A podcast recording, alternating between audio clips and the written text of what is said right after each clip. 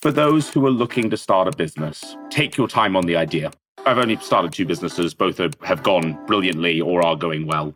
Both of them, I took a long time to come up with the idea and didn't jump the gun for several other opportunities that, frankly, probably would have been disasters. Just take your time and shortlist 50 or 100 ideas, and that's going to be a way better use of your time than diving in and spending a year or two years on something that isn't going anywhere in the first place. I shortlisted 50 businesses, built 10 pitch decks. This was the winner. Hello and welcome to The Melting Pot. I'm your host, Dominic Monkhouse.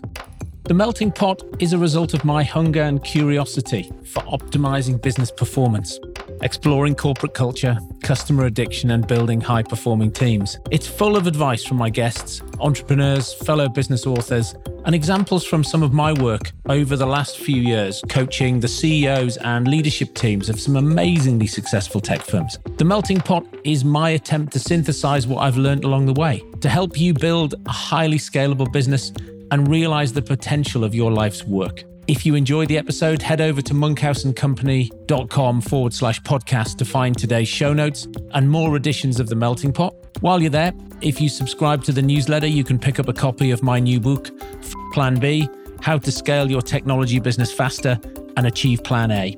Enjoy. Hello, today I'm talking with and learning from Jamie Hamer. Jamie's the co founder of an insurance tech startup called Bolt Cover. Idea here is to take Apple Care to independent retailers so that's a business he's just started. He exited his previous business, React News, in 2022. They became the Europe's largest paid real estate news service. He exited that in 2022. He's also had loads of other sales, sales leadership positions. And so we chat about that. We chat about building the startup. What type of people has he hired? What are his top tips for hiring salespeople? What does he look for when he's looking at a CV? How do you build a sales culture? His views on in the office versus remote. And we get into his background. He was selling books door to door and why he thinks really finding people who've done hard things is the key to finding exceptional sales talent. He reckons that with some psychometric testing and people who've done hard stuff, he can be a pretty much 100% guaranteed that he's going to hire hire great salespeople. So it's fantastic to pick his brains and allow those of us who find sales hiring a challenge to get his nuggets of wisdom. I'm sure you'll enjoy the effervescent conversation I have with Jamie Hamer. Enjoy.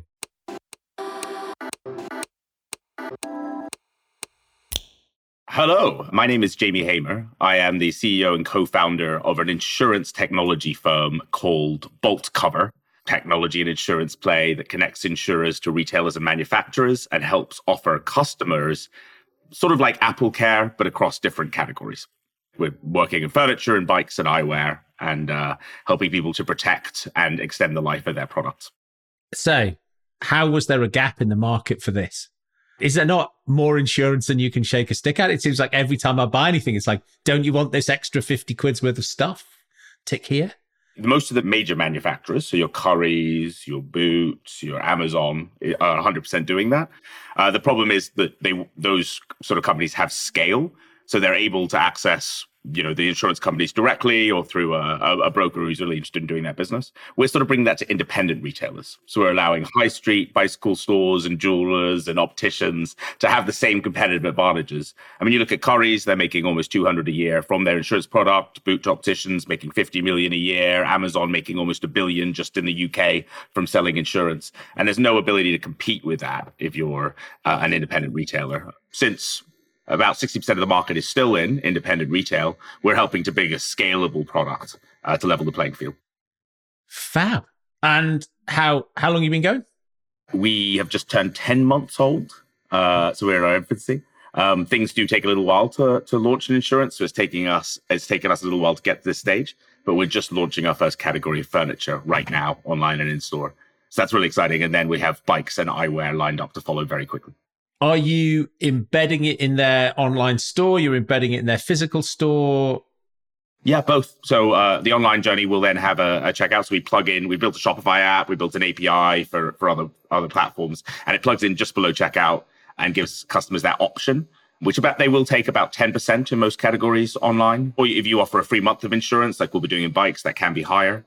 And then uh, in store, there'll be point of sale. Staff will be trained on how to distribute insurance without without selling it. And then there'll be QR codes which allow you to watch a video and understand what you're buying before you go ahead and buy it. So we're looking to bring a new level of transparency to, to the process.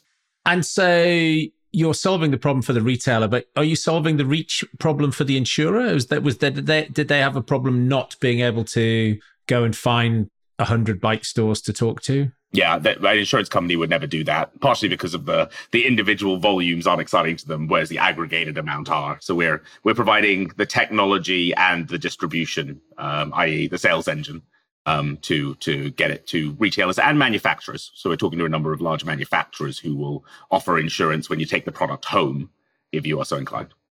What are your lessons for the last from the last ten months then? Man, I mean, over and over every some some some success. What are some successes and failures, maybe? Yeah, no, completely. Um, I, I, so everything, in to some extent, is a numbers game, right? I mean, we, we we know that from from having sales backgrounds, but that's equally true in insurance and everything else you do. So we have talked to over more than 25, 26 insurers now in total.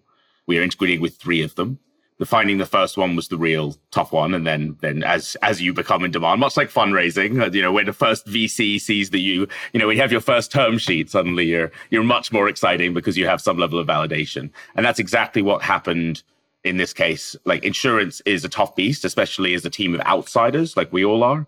We've since hired an insurance person but before that we as a team had no direct insurance experience. So it was just hustle that made people take us seriously and realize we were going to be around for the long haul. There had been a couple of times over the last 10 minutes when I when I've thought about giving it up because it's just such an uphill battle to create. We're creating a four-sided marketplace. Like we've chosen the most mental business idea possible. You've got insurers and you've got claim now claim handlers who are separate than the insurers but handle the claims. You've got retailers and manufacturers, you've got customers. It's it, it is mental. And I could have just gone back and started another news service. Like the last news service I found, it went really well. But why not do something that's way more complicated and complex, but also more satisfying? Has been kind of the continual mantra of the last 10 months. as as you pick yourself up again. Yeah, exactly. Talking about sales background, what's what's your route to market? Are you have you built another sales team? Yes. So one of the things I may mention a couple of times in this interview is my sales origin was selling educational books door to door every year about 3,000 students get to go descend on Nashville, Tennessee. A lot of them have been told it's a great opportunity to run your own business in the United States of America.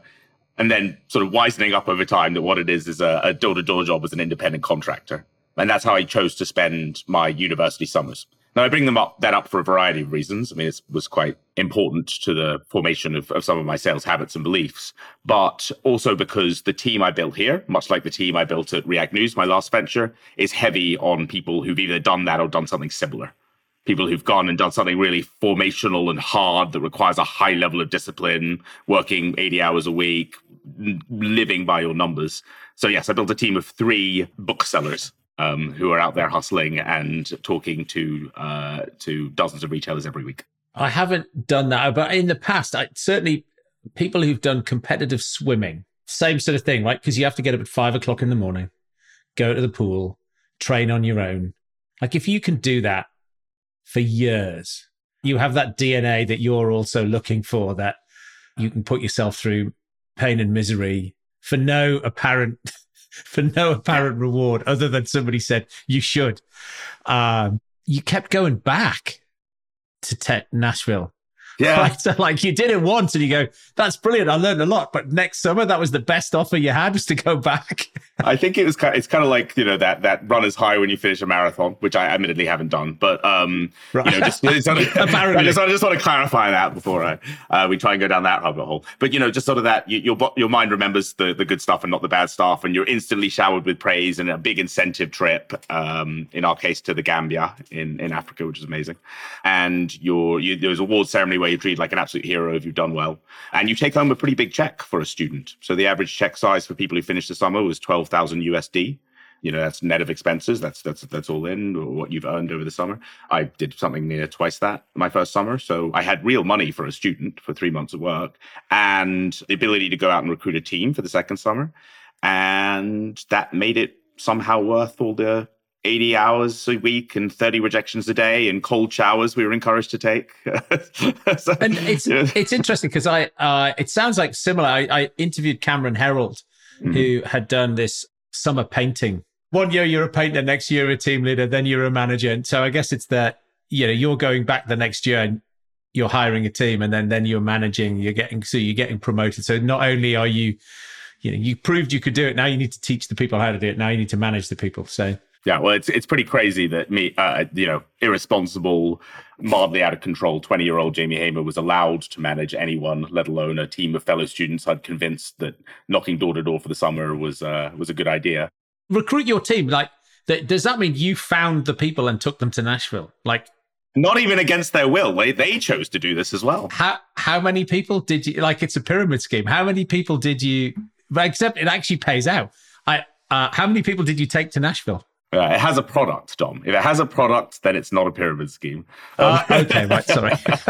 it's just just a regular business where people manage other people and make money off what those people are doing. Except in this case, we were all independent contractors. So yeah, I can see why the cynicism might creep in in that regard. But the what, what were you selling, right? Because like twelve, paying you twelve thousand dollars for three months effort, educational. Like, what are you selling? And if you go back every year, how have you not run out of people to sell this shit to in Nashville? Uh, so it was across the whole, entire United States. And they had right, a program okay. here in the UK for a little bit as well. And it was educational books you were selling door to door. You made a 40% margin of what you sold. So that, you know, 12,000 USD check was was representative of you selling, how's my math? Close 30 grand of books. What were they? Like kids' books? Kids' books right up through to uh, early college or university. Okay. And pre Amazon. Yes, yeah. Although, uh, no, not. I think I think I sold in. Um, my last summer was 2011, so that would have been been been you know when Amazon was getting big, and so the internet was the big objection and you just had to handle that objection like anything else. Totally understand why you feel that way, Mrs. Jones. Completely get it. That's exactly what Sally was saying. And until she realized that her kids found all this completely wrong stuff on the internet, and she really didn't want her, them spending hours on the internet trying to do their homework and getting distracted anyway. So what she found is when you just go to page 67 here, and it gives you a step-by-step guide that you know Mrs. J- Mrs. Smith was saying really helped her to to uh, to do all this algebra that she had forgotten from 20 years ago you see how this stuff was drilled into us to such a great oh, extent. Yeah, it comes there. back it's relatively easy. so let's dive into the book because I think I think normally when I talk to people, they say they they have. We were chatting before we were recording. The book has been very valuable to you, but not for, because you've sold it. I suppose for other reasons. So, like, why did you write the book? What was the what's the genesis to the to the book, and then we'll go from there. So I think there were two things that drove me to write the book. One is I just always had it on my goal list, been on my goal list for several years. So you know, write a book. You know, people who have sway and time-honored wisdom to give, uh, write a book, right? And then I also thought there was a gap in the market for a guide to a young salesperson that I wish I had had. And actually, we talked before this. It's always a bad idea to start a business for something that just you want. That's exactly what I did by writing this book. Because unless other people want it as well, like it's just not going to be a good business. Um, so the the premise might have been slightly flawed because I was like, okay, well, if I were a really young salesperson who was sell door to door and pedicab, which I did before that, which is effectively a sales job uh, in Edinburgh University, if I'm going to do those crazy things, I'd rather have more context. Like B two B sales is great, you make more money, and you know all this all this other you know things I wish I'd known about sales, which in retrospect would have made a much better title. Um, so maybe I should write that book. um, but you you went you went and interviewed a ton of salespeople that you admired. How did you how did you find how did you find these people? The premise of the book was, you know, I realized I didn't have that much individual wisdom. I, I wrote a book of of anecdotes from my sales career, um, which at that point was you know less than 10 years long. And and it was cool. It was a nice short book. Um, but i was like no i need to give it some gravitas. I need to give it some real wisdom. I'm going to go out and find the best salespeople i could. So a bunch of cold approaching uh, a bunch of referrals asked for. Took me in some very interesting directions through sort of sales leaders sales coaches people running huge sales organizations entrepreneurs people who are well known in in israel and the states people in the charity sector. I just wanted to you know complete smorgasbord of, of everything you know cross section of sales that was out there it's very heavily colored by people who have sold books door to door because that's where I had a lot of ins. uh, so I'd say I think I calculated 47 of the 110 interviewees have had sold books or or something else door to door as their foundation yeah. for sales, and so it's quite heavily. Um, quite heavy in those principles, but at the same time, I just got connected to so many brilliant people, um, the majority of whom I'm still in touch with. So, as a book, it's a good book. It's got 100 lessons. It's a lot of lessons. It's quite dense. There's some great stuff in there. Uh, some of it from me, some of it from other people. As a networking tool, it was absolutely brilliant. Huh. Can you put a figure on the value of that? As a, you know, there's some metrics attached to that. I mean, I know you know 110 great people, but has it been impactful in your business?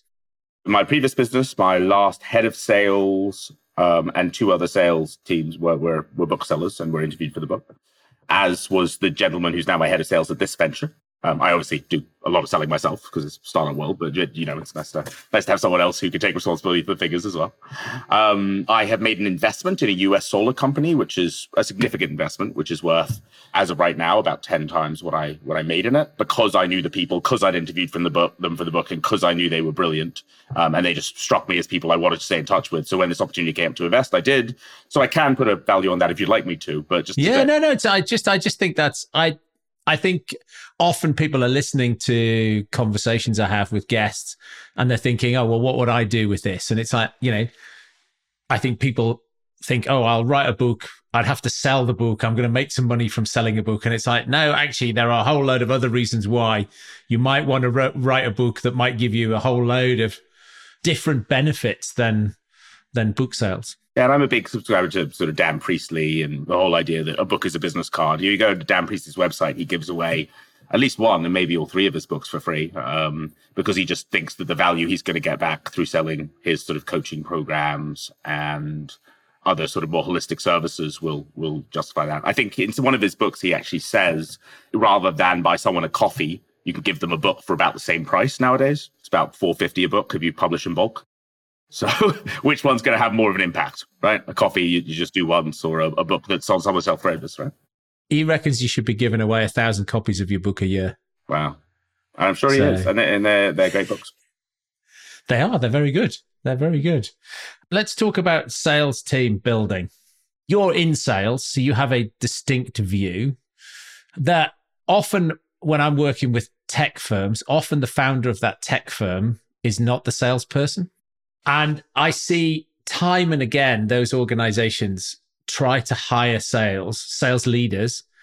And maybe I talk to them and they've done it, they've failed to hire the right person three times because the founder's doing it. Founder's very good, very knowledgeable. And it's like, what to do next. So maybe there's some, maybe there's some wisdom that you have about how do you go out and hire great salespeople. Now, now I know that your trick is if you haven't sold pay, books door to door, you don't get an interview.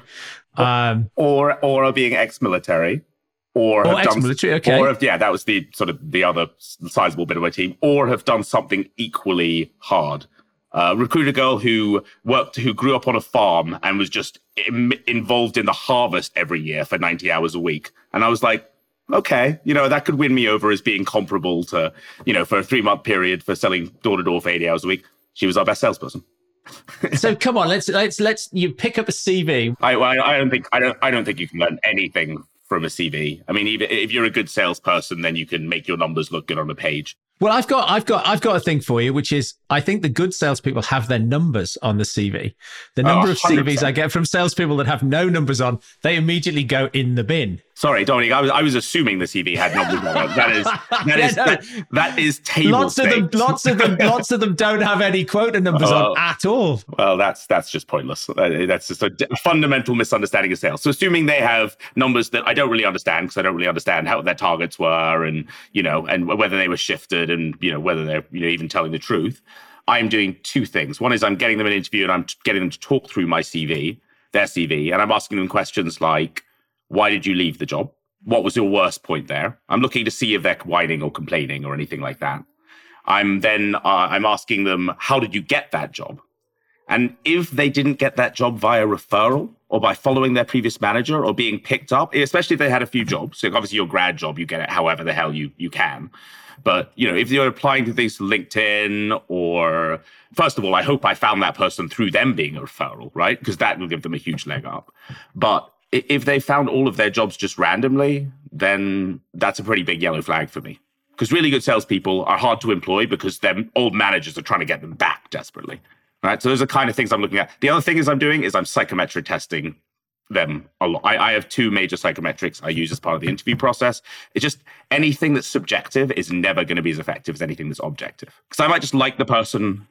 What tests are you using? I'm using SHL. Well, I use a basic disc to to, uh, to as, a, as sort of an entry level because it only takes five minutes. But then I'm using an hour and a half long SHL that, ch- that tests intellect, values, and motivations.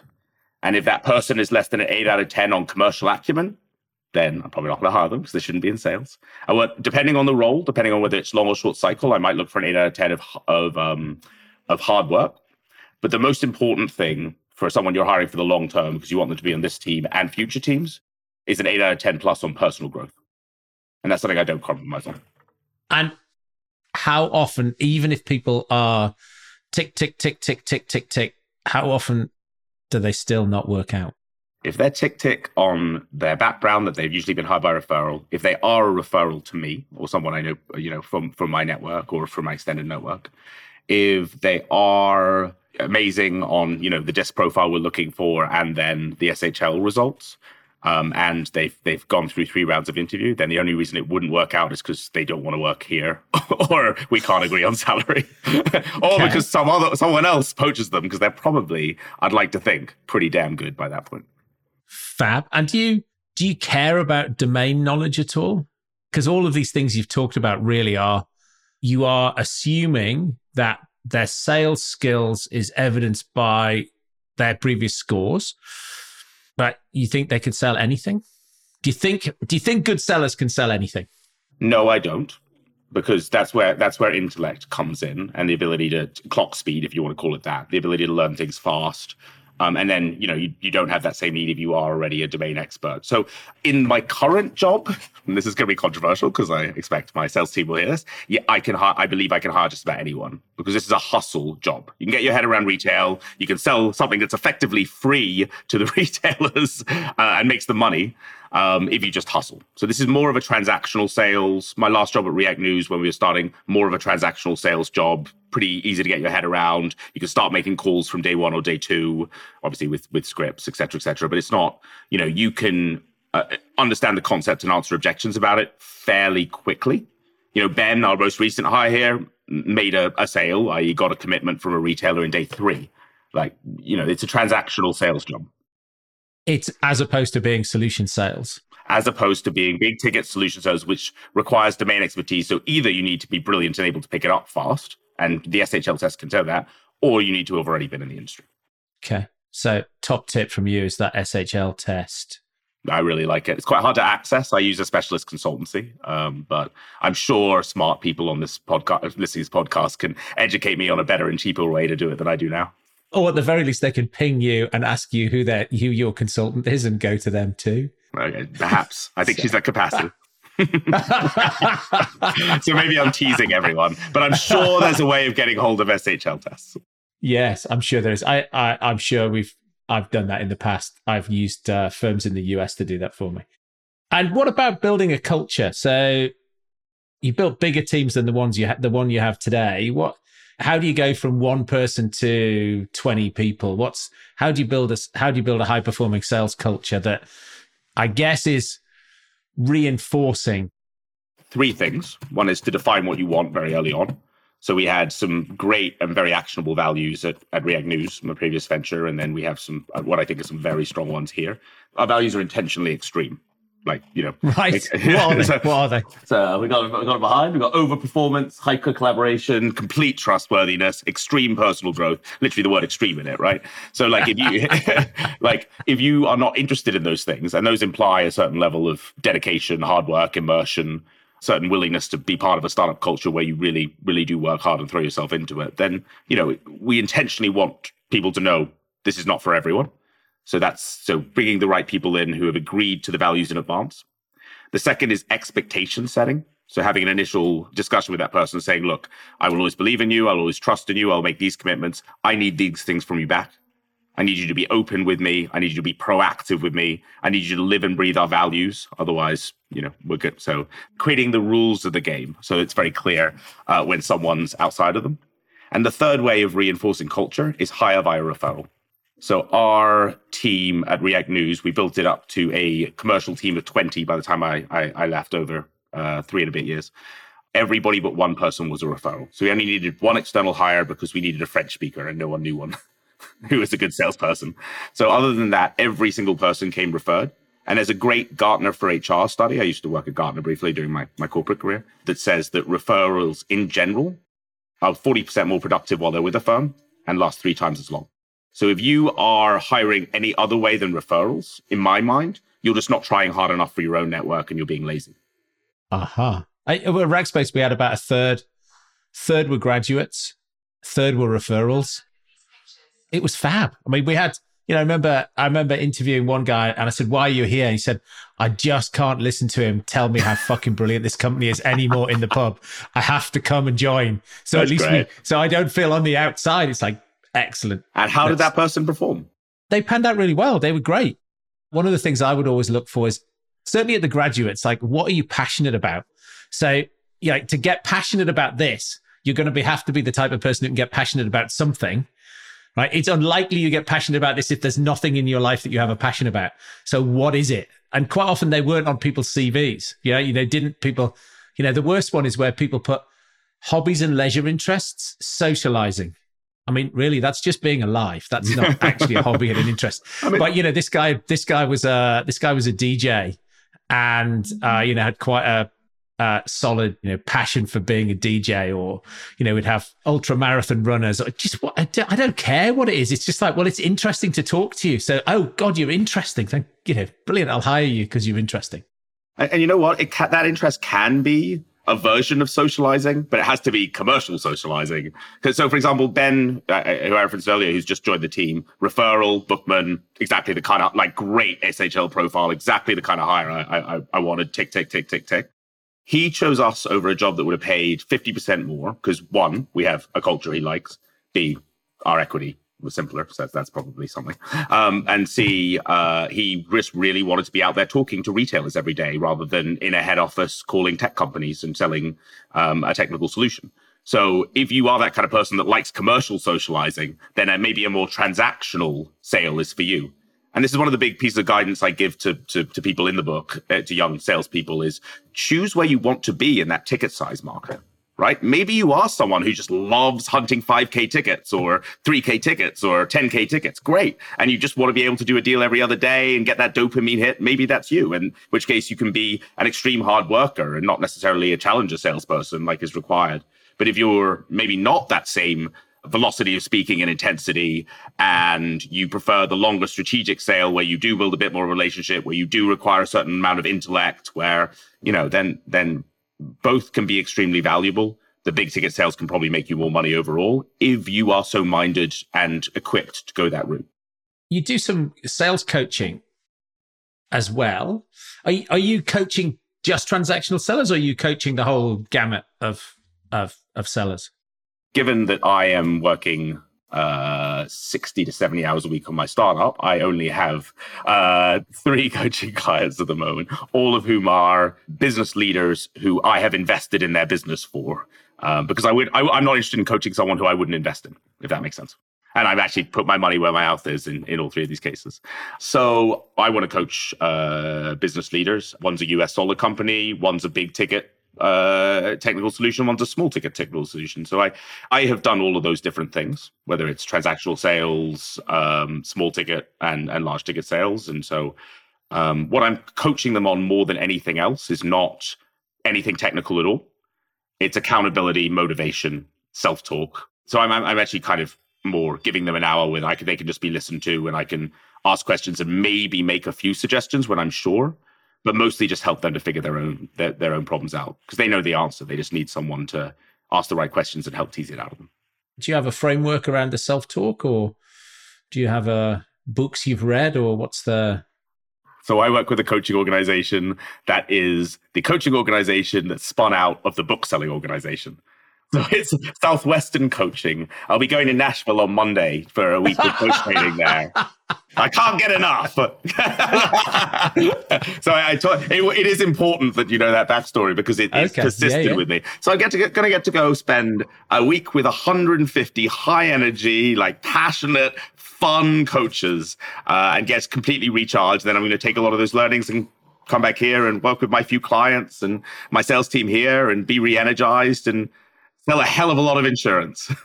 I can imagine some British people listening thinking, oh God, I'm exhausted already. Just thinking about going to Nashville with 150 There's a like high five hallway to forget. They're blasting rock music. And you have to go through this gauntlet of like 50 high fives on each side. So if they're not ah. exhausted, they weren't exhausted before, they will be now. But I will say that the conferences they put on, the global summits, are an amazing template for how you should run a, a sales kickoff like high energy, scripted to the minute. Um, you know, everyone's very clear on what they're going to say. The messages all fit together. Um, incredibly high quality of presentation, getting junior people involved in presenting as well as senior people, and having amazing keynotes. I mean, it's uh, pretty inspiring stuff. So that's the methodology for that around self talk. They have a they have a framework that you use. They do. So, for example, I have my I've actually, when I, what fell off my desk earlier uh, was my list of affirmations that I study for five minutes right. every morning as part of my miracle mornings. Um, right. And uh, and so you know, it's very specific on how to write affirmations and the way to think about those and when to use them and to bucket them into okay, I'm feeling this way, I'm going to use these affirmations. Call reluctance affirmations, which I still get all the time. Uh, I'm mostly on this podcast to avoid making cold calls. well, uh, well uh, well, uh, Mr. Dixon, who wrote Challenger Sale, yeah, uh, I interviewed I interviewed him on the podcast a couple of weeks ago. Oh. And we got we got to about an hour, and I said, "Are you okay?" And he said, "Dom, you are stopping me writing my next book. It's fine. I have all day." so yeah, no, I had a great conversation with Mark. Putting a value on that self talk. If you think about the people that you're coaching who are obviously already successful, is it an extra 5%? Is it giving people an extra hour a day of useful time? Or what's the sort of leverage you reckon?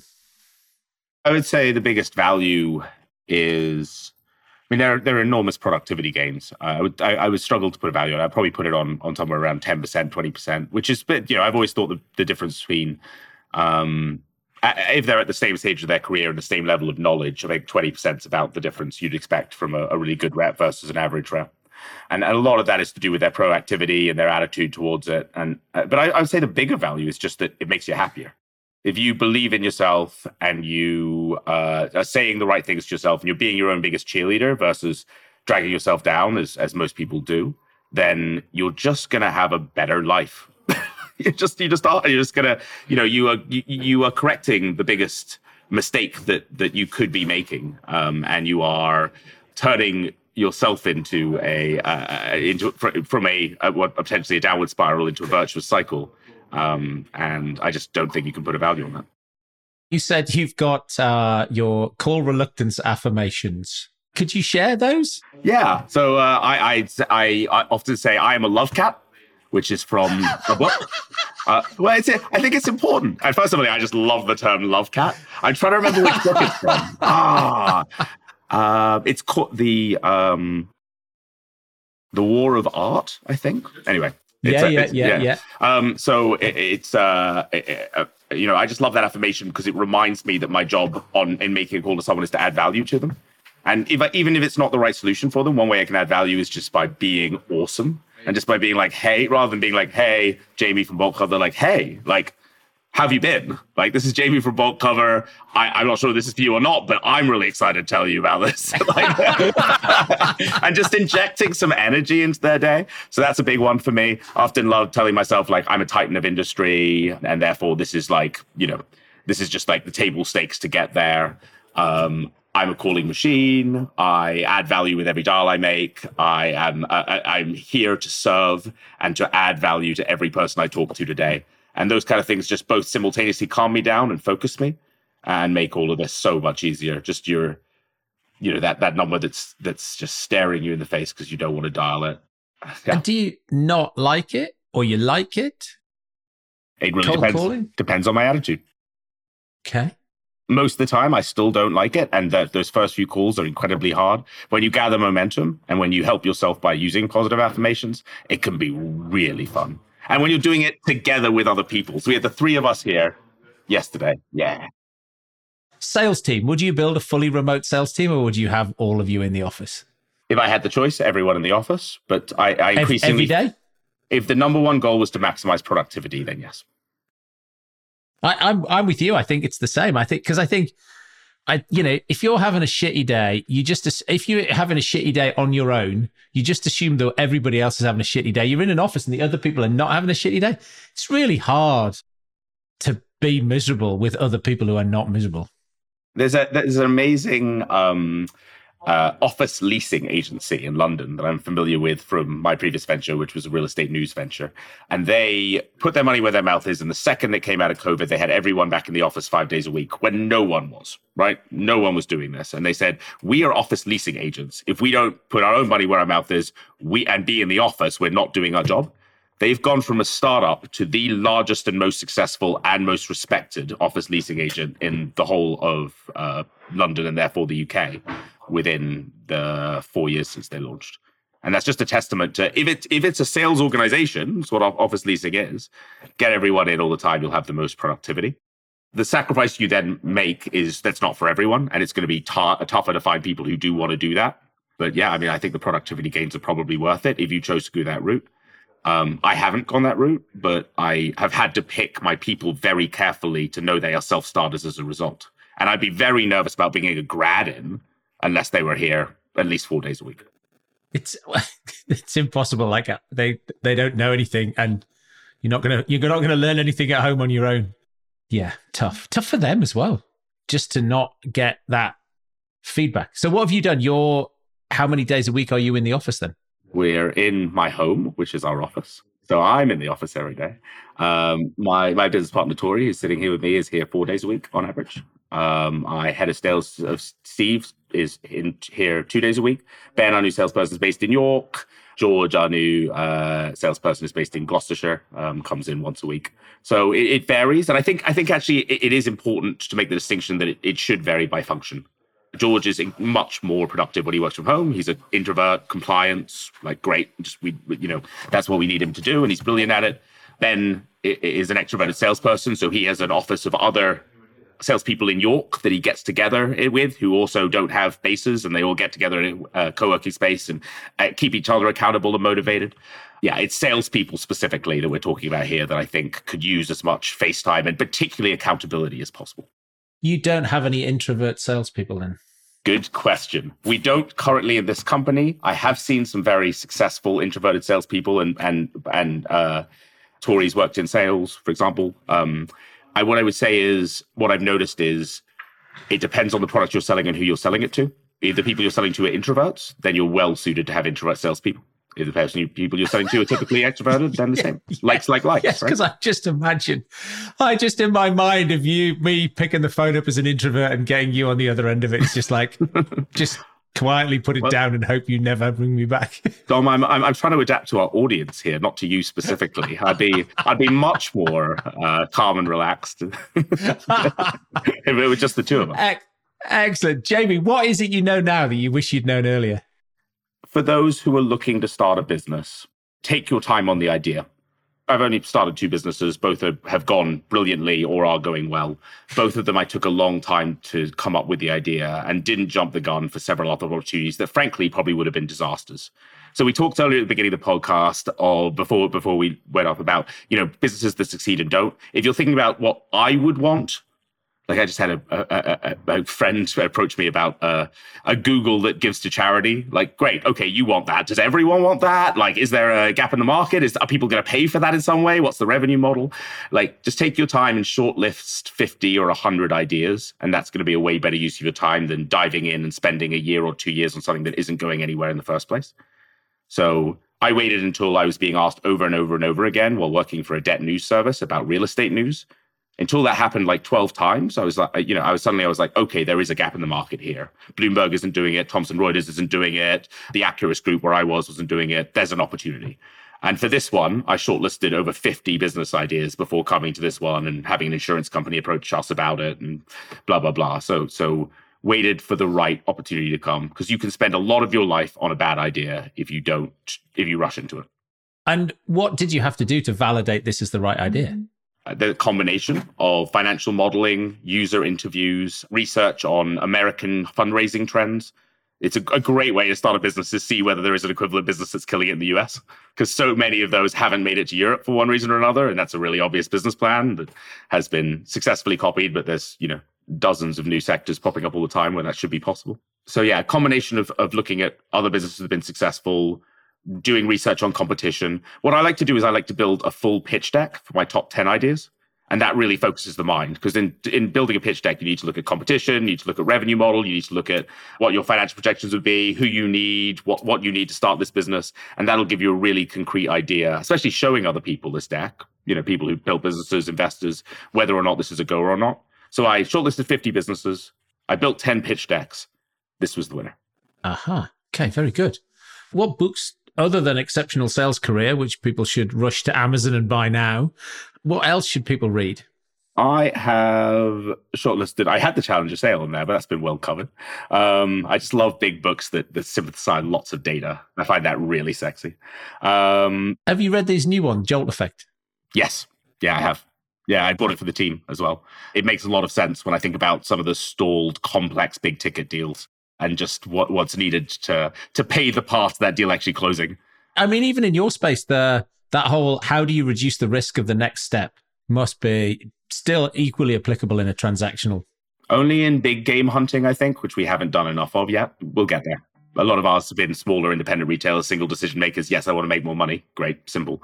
Uh, but as we as we do go into those those bigger behemoths that don't have insurance yet, we'll we'll be jolting from impossible to inevitable. Wonderful book. The thing that i took away from that uh, the most is the different kind of sales leadership you need at different stages of the business. Very data driven book on how to build a sales team how to look at sales leadership and how to how to metric salespeople. It's sort of a, an all inclusive all encompassing guide. And i just loved the fact that you go from a sole salesperson, he needs to be a doer. So we talked about how the first hire is often a disaster. You need a doer for the first hire. You don't need a head of sales. You don't need a sales manager. You know, there's no one to manage. Like you just need someone who executes. And then the second person being a, a, a you know a hybrid sales manager versus not. Third person being a pure sales manager. Fourth person being sort of a leader, inspirer. Then by the time you're 100 people, you literally need an Excel manager.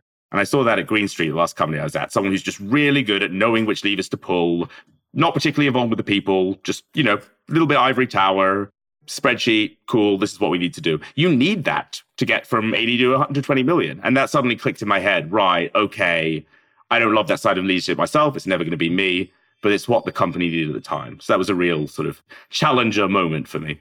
Very good. Any, anything else? Um, I love the Go Giver series.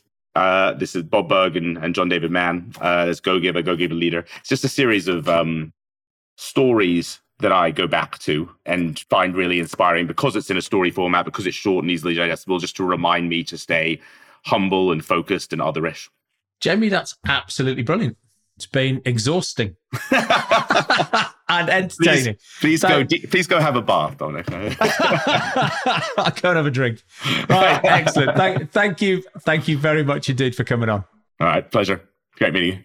Thank you for listening. I hope you enjoyed that as much as I did. If you'd be kind enough to leave a review, it will really help other like minded entrepreneurs find this podcast and grow our community. For all information relating to this episode, you can go to monkhouseandcompany.com forward slash podcast, where you'll find some cracking show notes, additional reading, and links relating to our guest. There, you can also find my blog and past episodes of my subjectively not crap newsletter, where I'll update you on the best articles I read that week, some recommended books, and other podcasts. Thanks, and I will see you next week.